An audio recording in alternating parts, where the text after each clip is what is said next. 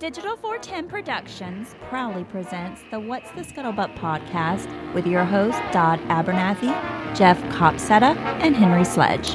What's up, everybody, and thank you for hanging out with us on this Monday for another episode of the What's the Scuttlebutt podcast, your favorite World War II-based podcast. And as always, we want to thank each and every one of you for joining us every week and then calling us and emailing us when we're not around. We love the fact that it annoys you guys when we don't put up an episode because that means we're doing something right, not because we want to torture y'all. But once again, Jeff is not going to be able to join us tonight. But as always, joining us is the ever so faithful Henry Sledge. Henry, how you doing tonight, sir? Doing okay. Doing okay. Got the splint off my arm, so it's, you know, moving in the right direction. Welcome to the What's the Scuttlebutt podcast. Between Henry and my family, we're simply a box of broken toys. But I'll tell you who's not a broken toy, and that's our guest tonight. Go ahead, Henry. Do the honors. You booked them. Please do the absolutely. Honors. We're really happy to have our guest tonight is my good buddy, James Scott. James is the author of 5 books, 4 of them on the Pacific War, 1 of them on the Vietnam War. All of them meticulously researched and beautifully written. I'm in the middle of one of them right now. He just has a new book coming out really soon, if not already, called Black Snow. And that's about the B-29 bombing campaign of Japan. But like any rock star wants to talk about his latest album, the James fans is very graciously do it. I said the fans want to hear the greatest hits. The fans want to hear the latest album. But James has graciously agreed to talk tonight about his second book, The War Below. And this is the story of 3 submarines that battled Japan. So, Don, I know you've been interested in talking subs, and I had already kind of had wind of the fact that James wrote this book. So I reached out to him, and he fortunately agreed to come on the show. So, James, we're super happy to see you, man. Gentlemen, thanks so much for having me on. It's good to be with you guys tonight. So super excited to chat about The War Below. Yeah. Well, I know that's digging deep into the James Scott catalog, but hey, just all softballs tonight. No. Yes. Yeah. Well, okay. I'll lob a slow one for you to get you started. You won the Samuel Eliot Morrison Award, not for this book, but for your first book. So having won that award, I've read several volumes of that series. I know how iconic that is to Pacific War scholarship. I mean, it's a staple of information. Have you read like every volume in that whole series? Yeah, I've read a lot. I mean, because a lot of guys I know and respect have been recipients of that honor over the years. I mean, Jim Hornfisher, Ian Tolman. Oh yeah. Just to name a couple. I think that it's an award that's done by the New York Commandery of the Naval Order, and they're just a dynamite group of individuals. And in fact, I'm going to go visit them in September when my new book comes out. That's going to be the first or one of my first stops kind of on the new promotional tour for the book is to go up there and have lunch and give a talk there. And it's just, they really have their hands on what's coming out when it comes to, the military and the Navy. And so I think they pick dynamite books. So. Well, you just mentioned Jim Hornfisher, our mutual friend, Richard Frank. Okay. Mm-hmm. I know Richard spoke very highly of Jim Hornfisher to me and in fact, one of the cover blurbs on The War Below, this is the most absorbing narrative of submarine warfare that I've read in years. James D. Hornfisher, author of The Last Stand of the Tin Can Sailors. I mean, that's pretty strong praise from a pretty strong historian right there. That had to make you proud. Absolutely. Yeah. And Jim, I mean, I was just a dynamite individual. And there's pretty much not a day that goes by that I'm not reminded of either the many stories he always shared and or coming across, his work and whatnot. I mean, I was just, literally 2 weeks ago using one of his books, Fleet of Flood Tide, trying to pull out a few tidbits in there. Another project I'm working on. So, I mean, Jim was just dynamite. In fact, he, and I wasn't one, he was in addition to being a World War II author, he was a literary agent. Mm-hmm. I wasn't actually one of his clients, but, when my last book, Rampage came out. I mean, Jim came up here to Charleston, spent several days with me. I mean, for the book release. I mean, he was just he supported, you know, World War II historians, you know, across the board, hands down. It was just a large journalist. Yeah. James, I first got introduced to your work on our good buddy Paul Woodedge on his show. And you were talking about, I think, actually the first of, you've been on there more than once, but I saw you when you did your show on Rampage. Mm-hmm. But then I saw the one on Target Tokyo. And then looking into your work, then I saw that you'd written on The War Below. So take us back to when you were prepping to write a book on submarine warfare. You know, one of the things that grabbed me, just you had me right there when you said the USS Drum. I live in Birmingham. You know, my dad's from Mobile, right down the road, been to Mobile all my life many times, right by the Alabama, you know, right by BB-60.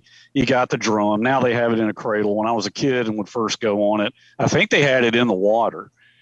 But I can remember as a small kid, you know, walking through that thing with my older brother, and my dad was still a young guy at that point. And of course, you know, he's looking at it through the eyes of a former infantryman, and you know, I think being enclosed in a metal cylinder 200 feet under the water was not an idea that appealed to him. But why the Drum? Why the USS Tang? Why the USS Silversides? Well, why those three submarines? Got it. Well, is that a softball for you? Yeah, that's perfect. Thank you. Okay, perfect. That's like a T-ball one, right? Yes, there. Yes. Yeah. So no, you know, I mean, the submarine war is one of those that, I mean, I just am absolutely fascinated by it. And I don't think it's gotten a lot more attention in recent years than it used to, but it hasn't gotten the attention that it really warrants. I mean, because it inherently, I mean, it was the submarine blockade of Japan that effectively broke the Japanese economy, so much so that by June of 44, summer of 44, I mean, the Japanese economy sort of crosses the Rubicon, so to speak, and begins what ultimately amounts to its death spiral. And that's before the first B-29 ever even lifts off from the Mariana Islands for strikes on the main island of Honshu there. Mm-hmm. And you know, and it's one of those stories where, I mean, they don't, you know, you look at books on Midway and Coral Sea and the, you know, Leyte Gulf and whatnot. And you know, there are these dramatic sea battles. And so much of the submarine war is, it's not. I mean, it's a war that was fought week by week, month by month, literally year by year of attrition, of just wearing down and grinding down the Japanese merchant fleet, as well as also some of their naval ships, but really just, you know, just cutting them off and strangling them. And that's the thing is, Japan was like, they just learned no lessons from World War One. I mean, you know, you look at what the Germans did to England and whatnot, and you think, you know, wow, the last thing an island nation should do really is get into a big war where they can be blockaded. And what do the Japanese do? Boom, right there after. You know? And not only that, I mean, they're just a material bankrupt nation. I mean, that's the thing. Right. Japan is, I mean, they can't grow enough food to support their population. You know, they're in the lead up to World War II, their population tripled in size. You know, 85% of that country is mountainous, so they really don't have the ability to grow enough food. So I mean, literally, their fishermen are going all the way to Alaska and almost to the Panama Canal just to catch enough food. They're having to import rice. I mean, I think about the only thing that they are materially self-sufficient in is fish oil.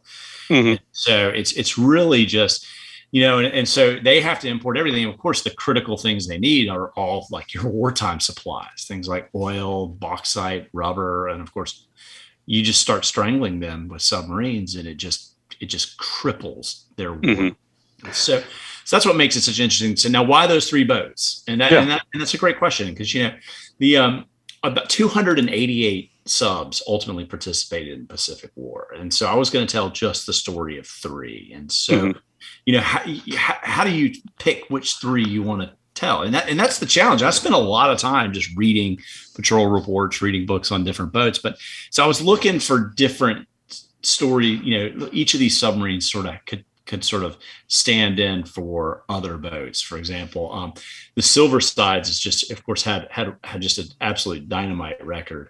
You know, and it had two really terrific skippers, you know, who really represented, you know, Creed Burlingame really represented the early Wild West frontier days of the submarine war, whereas Jack Coy was the much more polished, scientific, engineering-minded skipper that was needed later in the war. You know, they also had one of the only appendectomies Yes, right there in the. Oh yeah. Man, that just made me cringe to read your description of that. And that's such a great story. So, how can you not get into that? And so the Tang represented all the boats that were lost.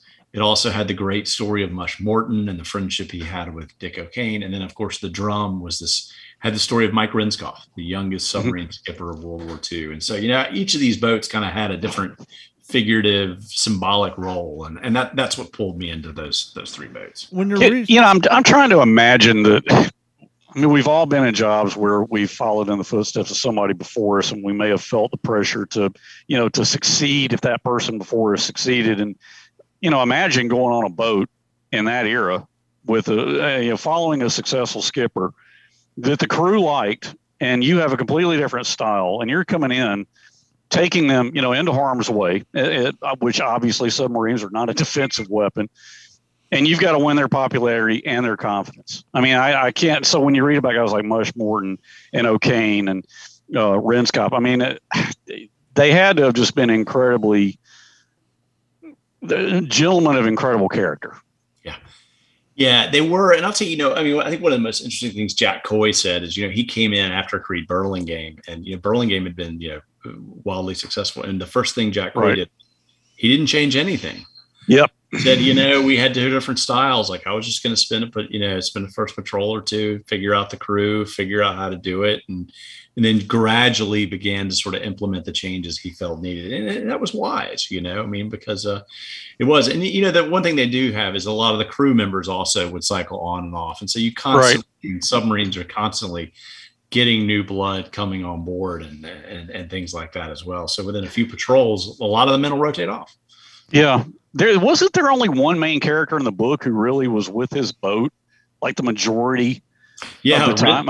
Rindskopf. I mean, Mike Rindskopf ends up serving pretty much the entire war on board the Drum. And so he starts off as this young, pretty much like a lieutenant, as I recall, fresh out of the Naval Academy in his early 20s. And by the age of 26, he's skipper of that boat. And he's the youngest fleet boat skipper of World War II. Yeah, I was about to say, I thought that was the youngest. Yeah, and he was just this great. I mean, and he was alive when I was working on the book, and just amazing individual. I spent a lot of time with him. I mean, when I was writing these stories, and he shared personal documents and things like that. Of course, he was at sea when his son was born. I mean, it was just personal sacrifices, but he was pretty much like, he goes, I went from being like the guy that was sort of managing the commissary and, what we were going to eat, the mess officer, all the way up to skipper. So, I mean, he was this homegrown, commander, so to speak. Well, did you, in the process of researching that book, did you ever go down to Mobile and go through the Drum? Yeah, no. I spent a week down there actually, and was awesome. Okay. They pulled the Drum out of the water at that point, and which is really a wise thing. And we've been having that debate here in Charleston, South Carolina, where I live, because we have the Clamagore here, and it's the big fears are it's going to ultimately one day everybody's going to show up down at the pier and it's going to be underwater. Mm-hmm. And so because kind of like the Sullivans, just so badly rusted, and so he.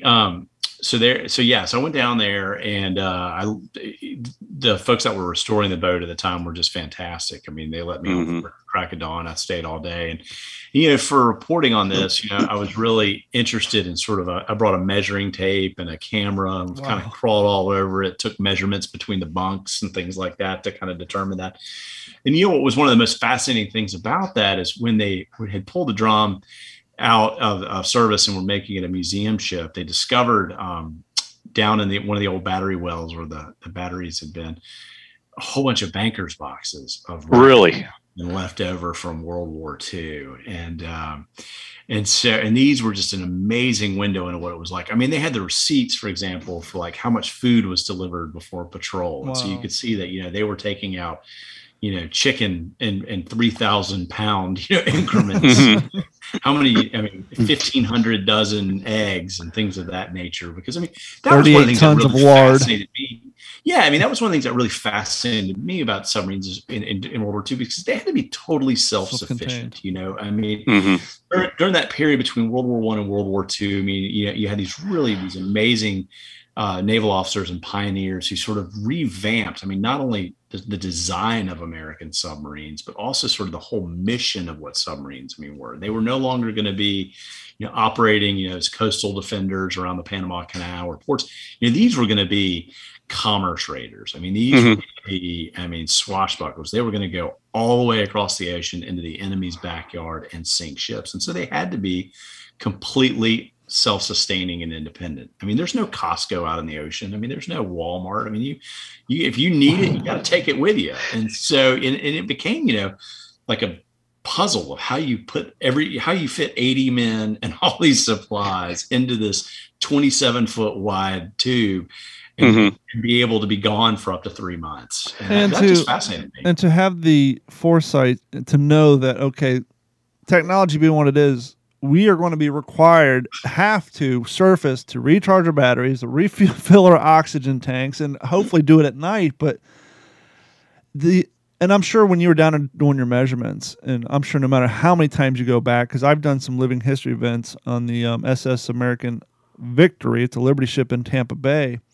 And when you're going down those stairs through those bulkheads, just how small everything was. And now obviously I'm ridiculously large at 6'5", but even anybody at a more modest size just realized how confined everything was, how small the bunks were, how I'm sure you were researching. So when you try to describe it in first person, how cramped that the little area between your bunk and the one above you is, just everything was just small and compact to fit as much people and material on as possible.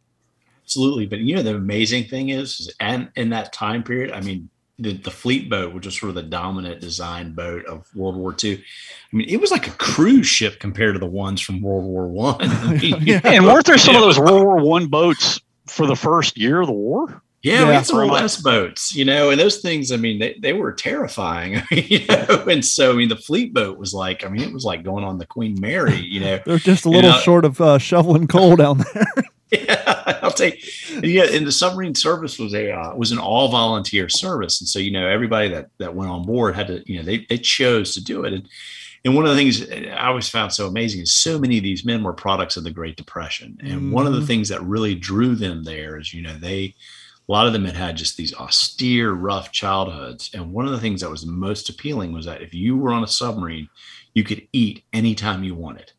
They had set meals, of course, but if you wanted a sandwich, you could get a sandwich. If you wanted ice cream, you could get it. And so, they and a lot of the guys will tell you, even though fresh food would run out within a matter of a few weeks, they all would swear up one side and down the other that some of the best eating they ever did was the food on board those submarines. So, mm-hmm. So it took a lot of crafty cooks, and good submarine cooks were they were in high demand. Did they do? You said it was an all-volunteer force for the subs. Did they do any psych profiling for claustrophobia and things like that, or was there much back then? They did some of that, and really the big one was that they practiced how to escape from a damaged submarine, and they actually had a couple of these towers that were about 100 feet tall that were filled with water. One of them was in Connecticut, and one of them was at Pearl Harbor, and they made the men practice getting out with these Momsen lungs, these sort of rebreathers. And that was kind of the main test. If they figured if you could do the diving tube and get out safely, then you had what it took to be on board a submarine. So that, I think that was about the benchmark that they used for the. So. And if you're a coal miner from Eastern Kentucky, it helped. Definitely. Yeah, for sure. Well, I think not to cut you off, but I'm looking at the Momsen lung. Yeah. That's a device and a half, huh?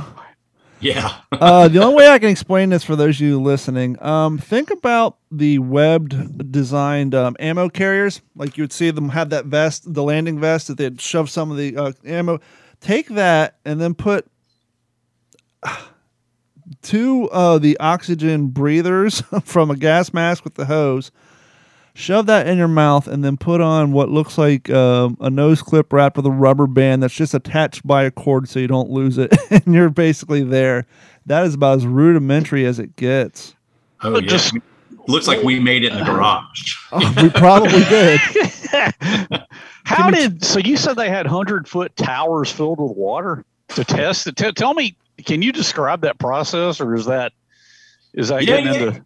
Yeah, no, I mean, they had different depths that they had, I think, three different depths that they tested them at to just be able to, you know, you didn't obviously put them in at 100 feet of water to start with. You sort of worked your way up to that. And so, and then of course you had to finally pass the 100 feet. And in fact, actually the tower at Pearl Harbor is still there. If you go there now, and it's got a conference room on top of it. And, really? It's there. And so, yeah. And so that was kind of the, I mean, as medieval as that sounds in your challenges, that was kind of the main benchmark. And I recall one of the guys saying that they had someone had painted mermaids on the walls inside of one of the tanks, so that you could see that as you were sort of coming up. I'll see. I never knew that's how they train those guys. I mean, that's a pretty.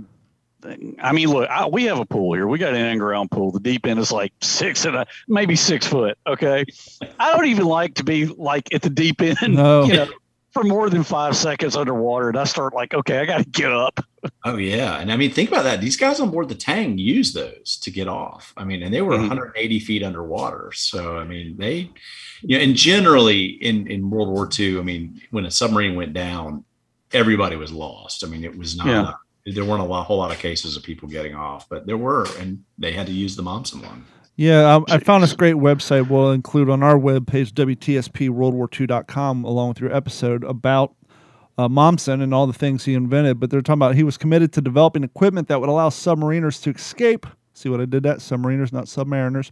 To escape from sunken submarines, he followed two tracks. First was the modified diving bell that would eventually evolve into the McCann Submarine Rescue Chamber. And they actually have photos of an early one that is perched atop the USS Falcon in May of 1939. So that's how early they started working on this equipment. It's pretty crazy. Absolutely. Breathing apparatus, the M1940, months in use for submarine rescues. Yep, here's an up-to-date version. Yep, so we will definitely post these on the website along with this episode. But James, I think I was reading when you talked about your sources for The War Below. I mean, when these subs came back from a patrol, they did, 32-page reports to kind of detail everything? They did, yeah. They did patrol reports, which were awesome to be able to work with, you know. They had, you know, they sort of breakdowns of all the attacks, which is terrific. I mean, how long the torpedo runs were. They had stuff about the tides, the weather, things like that. And so they're really a terrific window into, and of course they're written as soon as these guys come back into port. And so you can combine that with, of course, the deck logs, which are in the National Archives. And so, you know, which are those two sets of documents really create a contemporary running narrative of, you know, of what went down on each of these boats. So that's kind of your baseline of research to kind of be, you know, chart, you know, day to day to day, and then of course on top of that you want to layer in diaries, letters, history, that's what I had, that kind of stuff. That's one thing I jotted down. I was going to ask you, when you're researching these subs, if you found that maybe the crew of one sub tend to have one or two guys that were a little more pen happy than the others, that provided you with a more personalized documentation of their experience on that sub. Absolutely. Yeah. And I've always found there's always like one or two guys who just, they've got a girlfriend and a mother and they write all the time. And that's what you're after. Yeah. And I'll tell you, like, I had this great story with the Silversides. There's this, one of the officers on board of the Silversides was a guy by the name of John Bienna, and he had passed away, along about 1975 or so. I mean, right around the time I was born, actually. And so I'd gotten a copy of his obituary, and, you know, on top of, you know, when I was working on this book back in like 2008, 2009 and whatnot.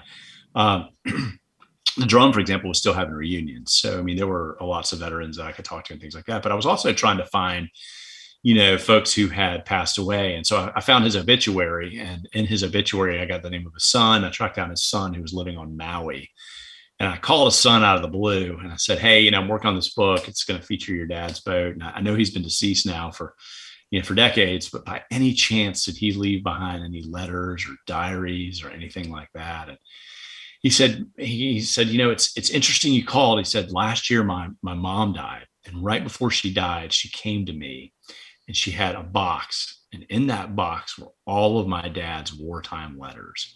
Wow. You do, you know, hold on to these. Someday somebody's going to want them." And so literally about a month later, this package shows up, and it's got over 300 pages of John Biena's letters. I mean, there were so many letters, and sometimes he wrote multiple ones in a day, that I had to like put them all in order. I created some table of contents, and of course I took it to Kinko's and had them bind it so that like my kids didn't knock it all out of order. And you know, a lot of them were written on Silversides stationery. I mean, and it was all those stories that like you don't find in the patrol logs, that you don't find in the deck logs. I mean, it was like the time that these guys in the torpedo room found these mice. Of course, mice would get on board periodically in the crates of food and things, but they adopted these mice and they named them Juliet. You know, and one day they realized Juliet's gone missing. Oh, and they have this terrible realization they've accidentally shot her out the torpedo. So they never knew, right? They never knew what happened to Juliet. I mean, look, she's going to go, if you're going to go anywhere on a submarine, that's going to be the only way out from the torpedo rooms. Alas, Horatio, I love you well. So they just had these great, and those are the kinds of stories you had, the practical jokes they had about, you know, who got seasick and, you know, the time that the flying fish would land on deck and things like that. And they'd serve them up in the kitchen and all that. So I just had a very sad realization. Imagine, if you will, 80 years from now, you're an aspiring historian wanting to write a book on maybe a war that happened in the 2000s or maybe, you know, future from now.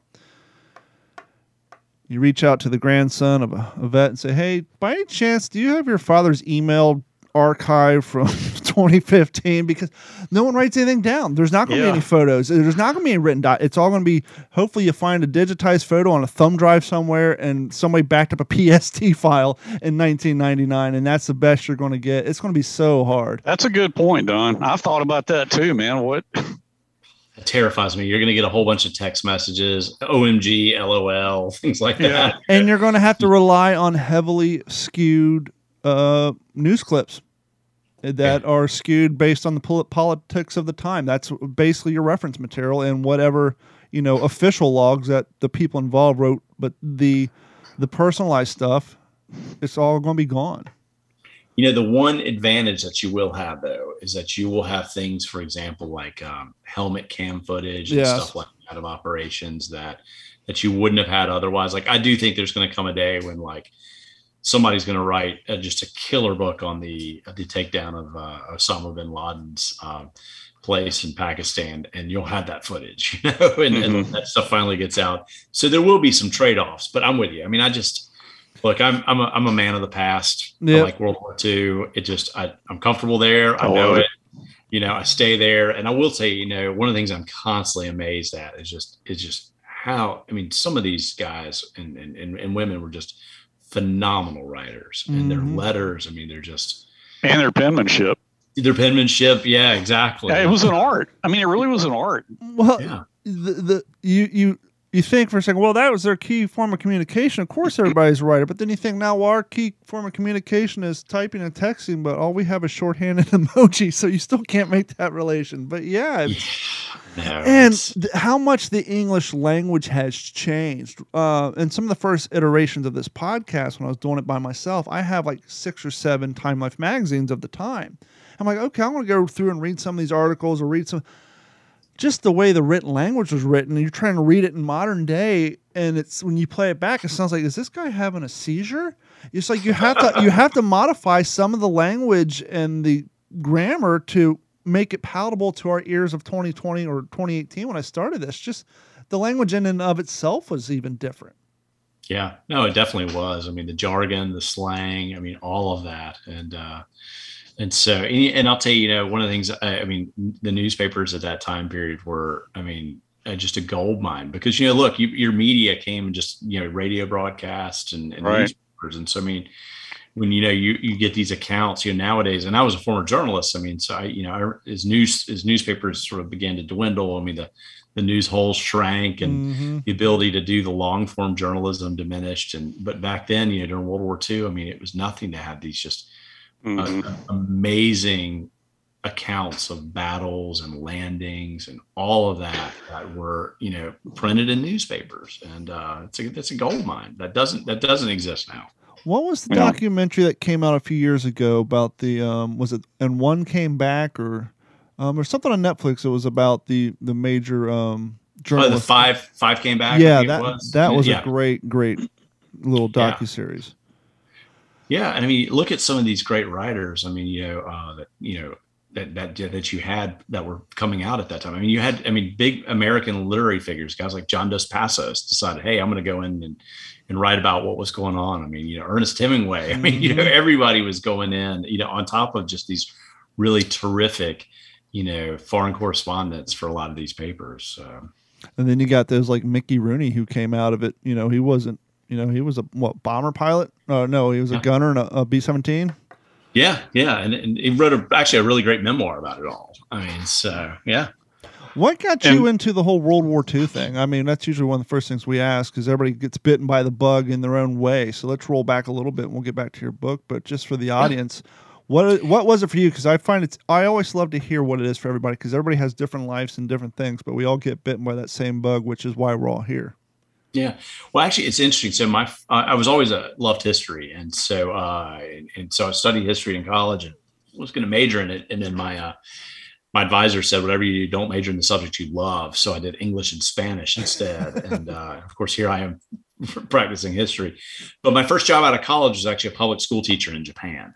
And so that was in the 1990s. And so you can imagine lots of veterans alive and whatnot. So I was in this little tiny town on the main island of Honshu. And at night, I volunteered to teach English classes in our sort of for the adults at the community center. And so, it was like me and 8 or 9 of these folks. And, of course, the war invariably came up quite frequently. People would say, there used to be an American prisoner of war camp nearby. And so I would go pilgrimage out on the weekends and try to find that. And then, I remember one night, one of the women talked about the firebombings of Kobe, and she had been in there during that time. Of course, and that's the subject of the book I've just wrapped up. And so it just really piqued my interest. And so then with some friends, I road trip down to Hiroshima and one weekend. Wow.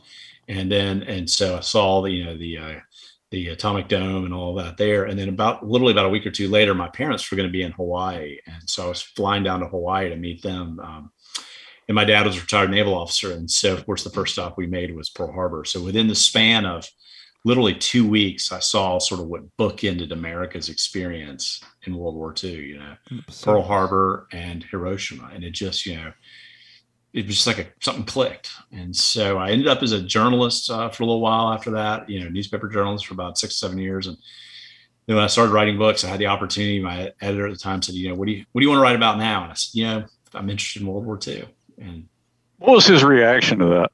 Was he like, oh no, or was he like, oh great, cool. Already a whole library. Well, no, I'd just done my first book, which was about my dad. And so my father was a young naval officer on the USS Liberty, which was a spy ship that was sent into the Middle East. It was part of this mobile listening platform that it was operated by the Navy and the NSA at that time. And so they were sent in. You may remember the Pueblo, which was captured by North Korea. It was kind of one of the sister ships in the same program. And so the Liberty was sent into the Middle East, and it was attacked by the Israelis, and 34 Americans were killed and over 170 were injured. And my dad was the damage control officer.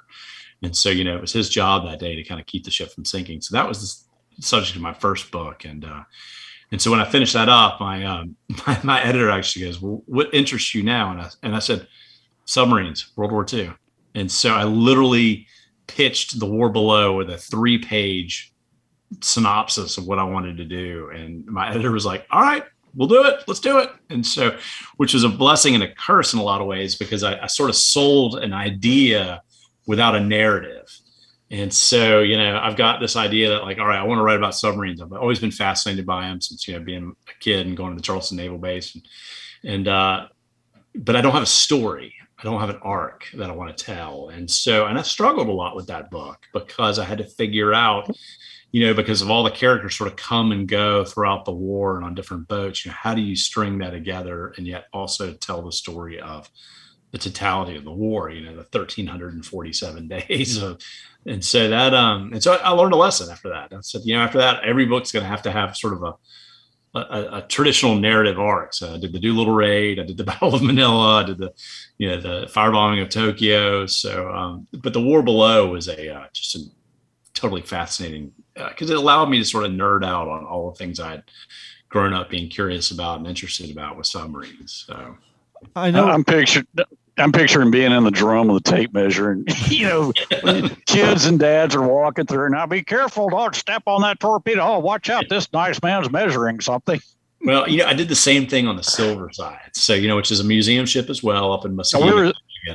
So I went up there in February one year, and of course, you know, there's snow drifts 20 feet high, and you know, the lake is totally frozen over. And he's got out his laser level. Yeah. Well, but you know what was so awesome for there is like I got to go sit in the room where the appendectomy took place. You know, I went into the wardroom, and right there, you know, here's the table where this legendary surgery takes place. And so, I mean, it was just, it's hallowed ground, you know, to get to go on those boats. And there's a picture of it right there. Yeah. Wow.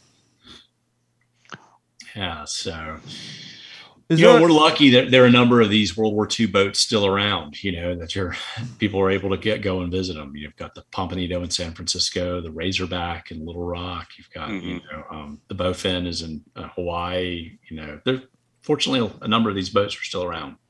And yet sometimes, especially as we've learned through COVID, I think, especially we historian, you know, buffs or military fanatics, whatever you want to call us, we sometimes take some of those museums for granted because we've been there so many times, but they so heavily rely on the donations people make when they visit.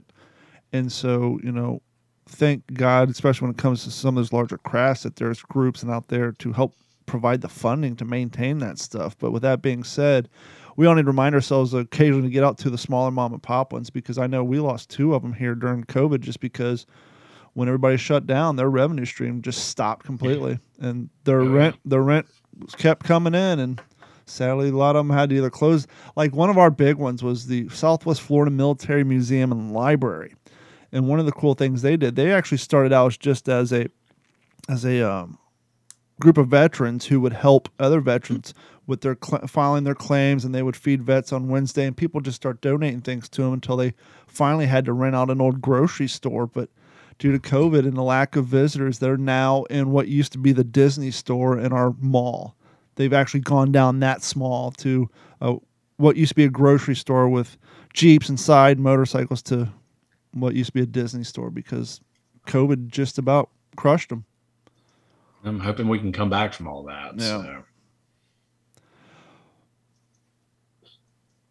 So. Well, so how many, I think, there were like 3 dozen archives and libraries that had records that you used for The War Below. Did you go to every one of those? Yeah, I went to most of them, and I may have used a research assistant here or there if it was a little off the or if it was one you know, collection I needed that an archivist could copy and send to me. But you know, the challenge is, and one of the reasons this one was so labor intensive, was because, you know, you're looking for the personal papers. Yeah. Right. And of course, you know, those are, you know, your major sources of papers and things like that are going to be, you know, National Archives and stuff like that. But, you know, when you're starting to look for, you know, so-and-so's letters and things like that, so often families leave them to their local historical societies. Mm-hmm. And people don't realize, I mean, these can be gold mines for when you're searching for these stories, you know. This person lived in, you know, Charleston, South Carolina, for example, where I am. And, you know, they did a bunch of oral histories with the local historians, and all those things land in the historical society. That's where you're going to go to find those things. Mm-hmm. So, that's kind of part of the historical scavenger hunt, you know, that goes into these projects. But that's also the fun of it, you know, hunting down and tracking them down. And, you know, thankfully we have tools like, you know, the internet and WorldCat and places like that that kind of help facilitate that. When you were researching your books, did you come across any, when researching the contents for the submarine, did you come across any personalized complaints, concerns, or issues with what some may argue, the hated MK-14 torpedoes and the... Oh, yeah. And the nonsense. Yeah, I just learned about those. I'm currently reading The Fatal Dive, which is the... solving the World War II mystery of the USS Grunion, I think you pronounce it. And there's a whole chapter on the MK-14s, and that's the whole thing's new to me. And yeah, that's a big issue. I mean, the whole bad torpedoes was a real, and it really hampered the submarine's war effort in the first year and a half of the war. And because, you know, essentially you had these skippers coming back that were, you know, reporting to their supervisors, saying, "Hey, you know, I was right on this Japanese ship, and I you pulled the trigger and nothing happened, and you know, something's wrong, we've got a bad weapon. And you had the guys with the gun club at the Bureau of ordnance saying, no, it's your skippers are bad shots. And so you had these competing narratives. And because so really the money was already spent. They were committed. I mean, and people have to remember, I mean, a torpedo is a complex weapon. I mean, these things are not, it's, you know, I think a lot of people that don't know the ins and outs of it just think it's kind of like this underwater rocket, when the reality is it's essentially a small submarine. It's got twin propellers. It has alcohol and it runs off as a fuel and everything. And they were designed so they could run underneath the keel of a ship, detect the change in the magnetic field, and then detonate. And so, for the 1940s, this was pretty sophisticated machinery. And of course, it was put in action without enough trial work. But it took having an admiral like Charles Lockwood, who was a submariner at heart, to decide with his men and say, you know what, we're going to run some tests on these. And so he did just that down in Australia with a bunch of fishing nets and things like that. And sure enough, you realize that these things were running way too deep. Not only are they running way too deep, but there's been reports of occasional circle backs. So not only were they detonating, they were circling back and running feet underneath the sub that shot them. And once again, they're magnetically charged. And so not only do some of them not detonate, but some of them come right back at you like a boomerang. And okay, we have a problem here. Yeah, we have two known cases of that. The Tang was one, and then the second boat escapes me, but it had one survivor. His last name was Kuykendall, and who had survived that. And of course, he walked out of a prison camp at the end of the war, having been rescued. But we don't know. I mean, literally almost one out of every five boats lost. We don't know why a lot of them went down. It could have been others that brought them back as well. And of course, that's a terrifying thing because, the submarine's literally the size of a football field. And at the time you're taking your shot, you're hardly moving. And so suddenly this thing's porpoising back around and circling back like on a boomerang. You don't have any, speed to be able to maneuver, and you're just a huge target for it. And they never knew what caused them to boomerang back, when it happened, the circle backs. No, I think just the malfunctioning. I mean, because it was, those were just the reported cases we had of. Yeah. And there's nothing really to study after that. And not only that, but as the captain of the vessel, you're like, okay, I got X amount of torpedoes, but out of those, X amount are MK-14s that I really don't want to shoot. And so now it's almost like being an infantryman, knowing that 8 out of the 12 M blocks I have in my belt are full of duds or too hot or might cause my receiver to blow up in my face. Yeah, I mean, it had a total demoralizing effect on a lot of these skippers, and a lot of guys that were really talented and potentially could have offered a lot walked away and said, "You know what? I'll take the desk job. Get me out. It must be me." And it demoralized a whole wave of these guys. So. They had 24 torpedoes in the racks for a patrol, wasn't that standard? Yep. Talk about choosing your shot and not being, quick on the trigger. I mean, and that's more periscope time. That's more time being potentially observed. That's more time being in depth charge range. And so you got to remember, I mean, too, like when you leave Pearl Harbor, I mean, to get from Pearl Harbor to Japan is like almost 2 weeks. Wow. So, I mean, you're going 3,500 miles across the ocean there. What was just to deliver these 24 torpedoes. And so all that time, all that fuel, all that energy spent for it to not work. And of course, in the early stages of the war, the Japanese were incredibly confident that they didn't use escorts. They just sent their ships out. I mean, it was kind of like shooting fish in a barrel, and yet, you're shooting blanks. What was the average submerged speed of a sub back then? I mean, it wasn't very fast at all.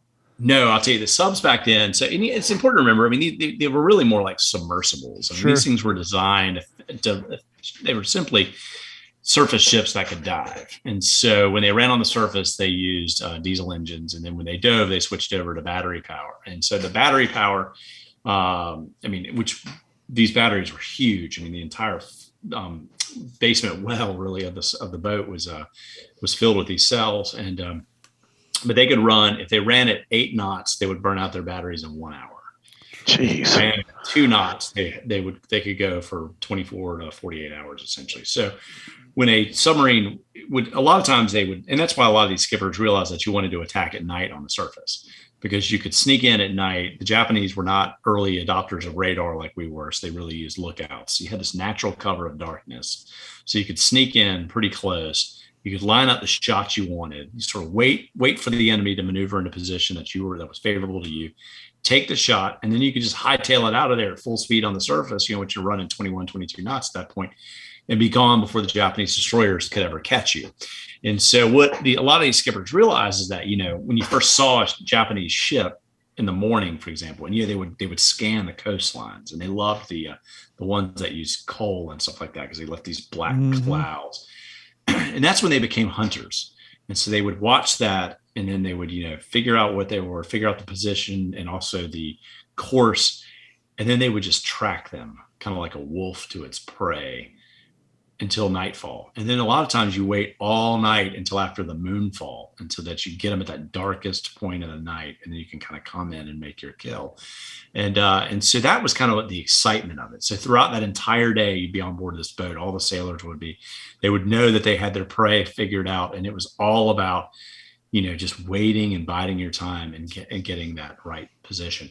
Now, the other challenge, if you didn't attack at night and you were attacking during the day, for example, and you had to dive and the Japanese escorts were all over you dropping depth charges, you can't run away underwater at 8 knots and burn out your batteries. So it really required these skippers to have strategies. So, you would dive down several hundred feet, and then you had to sort of anticipate how you would move. And some of these guys would sort of spiral out from their position that they were in at 2 knots, where you would go in one direction, then change course and go in the other and try to.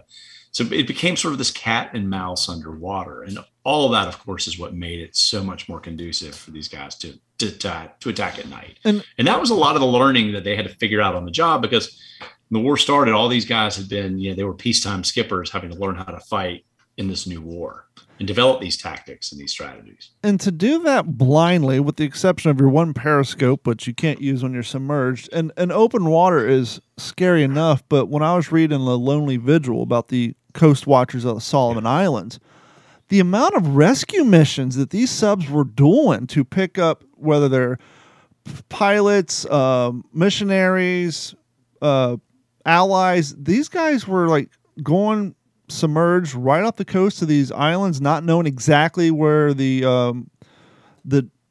obstruction and the coral reefs were, because the charts they had were 100 years old from guys who marked it with with the Twain rope and all that stuff. It's like you have no windows, you have root. I mean, you go out. Could you imagine?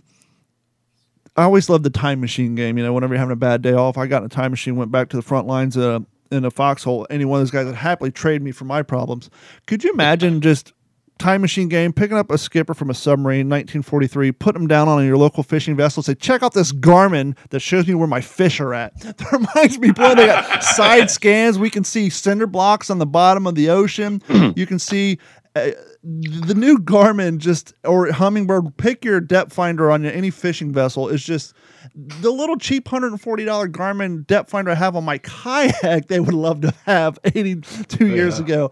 They're working off of pings and blips in a windowless vessel off the coast of these islands, not knowing if they're going to puncture, scrape along a sharp, jagged coral or a mine. Just to do all that blind, to me, is just so insane. Wasn't it on the Silversides in New Guinea when literally one of the officers had a school atlas that they had to copy for a picture of the port or something? They didn't even know which harbor. They were taking measurements. They were having to do their navigation by the stars. I mean, it's like, nowadays, my watch has more horsepower in it than in intellectual capacity than this entire submarine did. I mean, everything about it was that way. And so, and you have to remember too, in the Pacific, a lot of those are volcanic islands. And so you've got all sorts of these underwater obstructions and things like that. And, we still don't know why some of these boats didn't come back. And it may very well be that they bumped into these things. Exactly. Well, going back to the maps, like Henry was saying, before we invaded Guadalcanal, we were pulling up maps from Guadalcanal from adventure books from 80 years before. We had nothing. This book has a map of Guadalcanal that came out in 1857, and here's a couple of plantation guys who did some palm tree work. I mean, that's all we had when we came up with Operation Watchtower. You got Captain Cook's maps, right? Yeah, right. Let's go down to the local bar and find a drunkard who used to run a plantation 5 years ago and see if he's willing to put on a pith helmet and send some scouts out and help us out. You know, what's the old saying? Necessity is the mother of invention. And, and we quickly rolled out some new technology then. You know, were there, so looking at the sub war in total, I mean, were there a lot of boats? Because, like I said, I'm halfway through the book, so I haven't gotten to the end. How many of these things didn't come back? Is there even a known number? Yeah, I think it was 52 of the boats, as I recall. 50, Jesus. Out of the 288 that served. So, I mean, yeah, you did have a huge, huge losses. And so, like I was saying earlier, you know, too, when a boat was lost, I mean, typically it was all hands on board. I mean, because, you know, there's very little opportunity for people to get off. When I was at Auburn in college, I minored in German, and my German teacher was a lady whose father-in-law had been a U-boat crewman. And I looked it up because even in college, I was really into World War II history, not as much as I became so later in life. But out of like 32,000 German U-boat crewmen in World War II, I think 7,000 made it home. Yeah. And I really wanted to, and I knew her, she was a super nice lady, but I really wanted to spend more time just talking to her, like, man, your father-in-law must have had, of course, he probably didn't want to talk about it, but. Yeah, I mean, they lost hundreds. I mean, like 700, I think. I mean, it was a crazy, I mean, that was a death wish, you know, particularly later in the war. I mean, because our anti-submarine technology was phenomenal compared to theirs. Mm-hmm. So, I mean, it was just a death wish. But to go back to the American experience, I mean, to Don's point of view, you're basically operating blind. I mean, think about your sound guy. Yeah. Think about how much you rely on his ears. I can't even imagine how you take a person and train them to. It's just mind-boggling to me. I mean, no, I mean it's an art form, and you know these guys. I mean, you depend on these guys to get it right. You know, we talked about one of the things that attracts Henry and Jeff to aviation is the fact that these guys are in these cans up in the air, but worst case scenario, you have a halfway decent chance of escaping on a parachute. Submarine, it's even less. I mean, to crawl down that hatch and know that you're going on a battle run, I can only imagine. No, I couldn't. I couldn't even imagine what those crewmen, you know, your entry-level cats, your privates and all that, think about when they're sitting on that bunk after the hatch closes and they take off. It's just, I don't even know. I couldn't even start to wrap my mind around that. Yeah, I think one of the best approximations, the best ideas we have of it is to look at the experience of what went wrong and what it was like for the men on the Tang, which of course, you know, was one of the boats that was lost, but in which a number of the crewmen did get off. And, you know, of course they were stuck 180 feet underwater and, you know, in a wounded submarine. I mean, this thing didn't just suddenly fill up with water right away. I mean, it was, parts of it were on fire underwater. You got diesel fuel. Yeah, most of these men ended up in the one of the torpedo rooms there that had the escape chamber. And, you know, once the batteries caught on fire, the black smoke and the fumes and so it's seeping in there. And you imagine sort of the dim lights and the fog in there, and it's sapping your energy, and it's demoralizing. I mean, it's truly a terrifying experience. And it goes on literally for several hours until finally, you know, most of these men ultimately pass out from lack of oxygen and die. And so, but we have those glimpses from those few men who fought against that exhaustion and everything else to get off, to kind of get a sense of just how awful that experience was. Mm-hmm. That's the terror. That's what you lived in fear of is being stuck underwater in a burning gas-filled submarine, unable to get off. I mean, it's terrifying. Is there much out there, James, on the Japanese experience, the Japanese submarine experience? Yeah, I mean, the Japanese, you know, one thing I was, the Japanese just completely mismanaged their undersea war. I mean, they were convinced all along that World War II was going to be won with this great sea battle. I mean, this Hollywood type scene, and they would win without recognizing that, that they should have fought the exact same type of war against us that we were fighting against them, which of course, you know, look, for every time you come ashore in the Philippines or the Mariana Islands, I mean, they're literally hundreds, if not thousands, of American boats and transports and supplies and all that kind of stuff coming in. All of those are rich targets. All those are ways that, you know, American supply lines can be cut off. And the Japanese never realized that. And the Germans were constantly telling them, you guys need to do to the Americans what they're doing to you. And they were like, no, we're going to fight this one great sea battle. And of course, by the end of the war, they were really desperate to have this great win of some sort to give them a better position at the negotiating table, which of course never came. But they, I mean, knock on wood for the United States, you know, they never realized their errors until it was far too late. So, well, could you really even say that, like, their strategy for their I boats, I guess is what they call them, in the war was not to go after our freighters and tankers and juicy soft targets, but always trying to go after warships? Exactly. And they had no strategy as far as, like, you know, look, you saw by the time World War II breaks out, I mean, the U.S. is making one type of boat. I mean, we're just hammering these suckers out like 10 a month by 1944. You know, we have figured out our strategy. We have figured out how we're going to fight these boats, and we are now mass producing them. And the Japanese are still making everything from little tiny midget boats to these massive boats that it literally had float planes on board. Yeah. And so they, and that represented this idea. It's like sending a kid into a toy store and he just grabs everything he wants without understanding what his activity is going to be. And that's the difference between the United States and the Japanese, is that we were lucky that we had these really awesome submarine officers who studied what happened in World War One, learned those lessons from it. We got a hold of all the German submarines. We took them all apart. We figured out why their engines were better, their optics were better, their hulls were better. You know, we then set out to re-engineer a boat that would work for us. We also knew as early as, you know, literally before the smoke even cleared from World War One, that we were likely going to fight a war on the far side of the Pacific. So we had to build a boat that would work for that type of conflict. And so, you know, we wisely used that time between the two wars, and the Japanese just didn't. And it came back to haunt them with a vengeance. Well, and look at, like, if you look at the Solomon's campaign, I mean, early on, I mean, look as early as 1942 or early 43, Guadalcanal was a lost cause for them. But I think it was on an episode of World War II TV, and I can't remember who the guest was, but, you know, Woody, you know, what Paul Woodadge said, what else do you need to illustrate a complete failure of your strategy than you're using submarines to supply your infantry? Yeah. It's supposed to be an offensive forward deployed weapon going after targets, and you're using it as a supply boat. Yeah. No, I mean, a submarine's a killer in the story. I mean, it is designed purely as an offensive weapon, and they just didn't get it.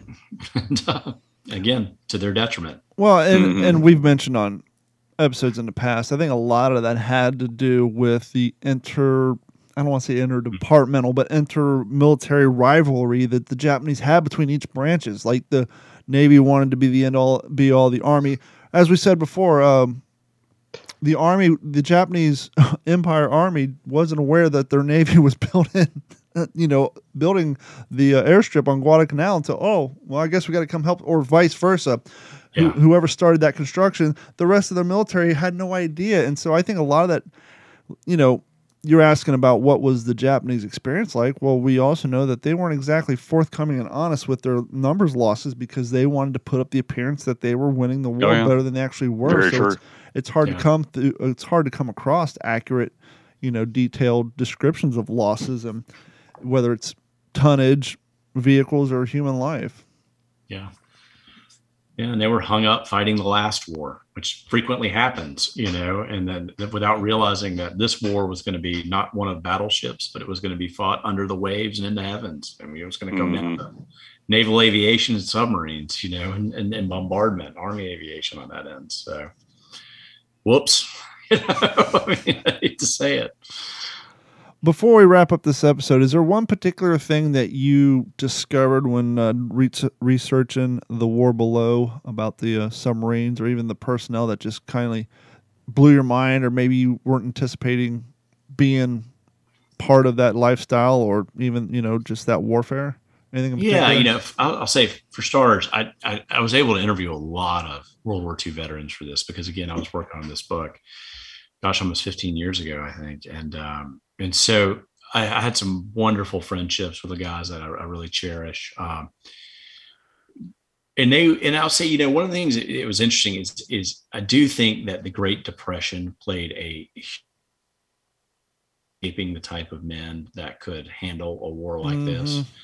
Because, you know, and some of the guys and everyone I interviewed, I asked them, you know, what was your experience in the Depression like? And a lot of them were really, really difficult. I mean, you know, their parents had died. One of them, his father, you know, they'd struggled through poverty and whatnot. So, I mean, they were already hardened by that struggle, so that for them going on board a submarine, which by our standards today would just seem like incredibly austere, tight, and fine, for them was a luxury. Mm-hmm. And it took that type of experience, I think, to make them into the type of men that could fight these weapons. And they did. And so that was one of the things I think that really stood out to me when I was doing the research, was just kind of how they were so defined by that time period that it helped them in this war. You know, it's interesting. You're talking about how living through the Depression made them as durable and willing to do the things that they did. And it always reminds me of a video I saw about 2 years ago where a young lady in her 30s, no, early 40s, she posted a picture of some housewives in the late 60s. They're all probably 40, 42. And she was like, look at all these women. They're my age, but they look so much older. They look so, what is the difference between us now and then? It's like, well, because they were born and raised during the Depression. They lived through World War II. Their husbands, their brothers, their fathers, their cousins were off dying. They lived through stress. They didn't have the, you know, the medicines we had, but just that lifestyle, that hard, rugged lifestyle. It's just, it, and not to mention that most of that generation, a large proportion of them were farmers. They were out working in the sun every day. They weren't in air-conditioned cubicles typing away on a typewriter all day. Sure, some of them were, but a majority of our country still relied heavily on local and mom-and-pop farmers, and they were outside working in the weather. Absolutely. Much more rural society than we are today. Mm-hmm. No doubt about it. Well, James, I want to thank you for coming on. Your new book, Black Snow, I believe is released on September 6th of 2022. Is that correct? Coming up correct. Here shortly. Yep. And you can pre-order right now on Amazon. Let's see, Black Snow, Curtis LeMay, The Firebombing of Tokyo, and The Road to the Atomic Bomb by our friend here, James M. Scott. Once again, you can pre-order that now on Amazon and anywhere else you can find your finer books. And we're going to have James on here again, I think 2 weeks from now. We're going to do a round two. And I think it's going to be past that because James, yes, you're correct. Going to Italy. Isn't that right? Yeah, I leave Wednesday for Italy, and I get back that Monday the 1st. I think it's the 8th is what I have down on my calendar. Is that a pleasure trip, or are you researching your new Mussolini book? No. I'm going to be teaching my kids about ancient Rome, Pompeii, all the good stuff. Before we wrap up. Have you got something picked out for after Black Snow? I mean, is there going to be another World War II book? Please tell me there is. Well, you know, you'll find out soon enough. Okay. I'm writing a proposal right now. So. Okay. Always leave them wanting more, Henry. Yeah. Henry, before we wrap it up, you got anything you want to plug? No, the only thing that article I wrote for World War II magazine is hitting on August 8th, I think, is when that issue comes out. So that's it. Awesome. Fantastic. And James, do you have anything else you want to plug before we wrap this up? No, just thanks, guys, for having me on. It's been a real pleasure. Any social media places people can track you down? Twitter, Instagram, Facebook? I'm on Twitter more than I am at Instagram. I've got a Facebook authors page and, website, jamesmscott.com. So for updates. We want to thank each and every one of you for your continued support of the What's the Scuttlebutt podcast. Please do us a favor and head over to WTSPWorldWar2.com. Click on that orange Patreon link, sign up. It's $1 a month. That goes a long way to help support the overhead for the shows we do here at the Digital 410 Network. And while you're at WTSPWorldWar2.com, you can click on the appearance page, and you can see the episodes of World War II TV that Henry was on. You can see the episodes of History Behind the Page that Jeff was on, and myself with Sarah the History Chick, who I believe will be on next week to talk about the USS Indianapolis. But thank you guys so much for your continued support, and we will talk to you all next week. Digital 410 Productions. This has been a Digital 410 production.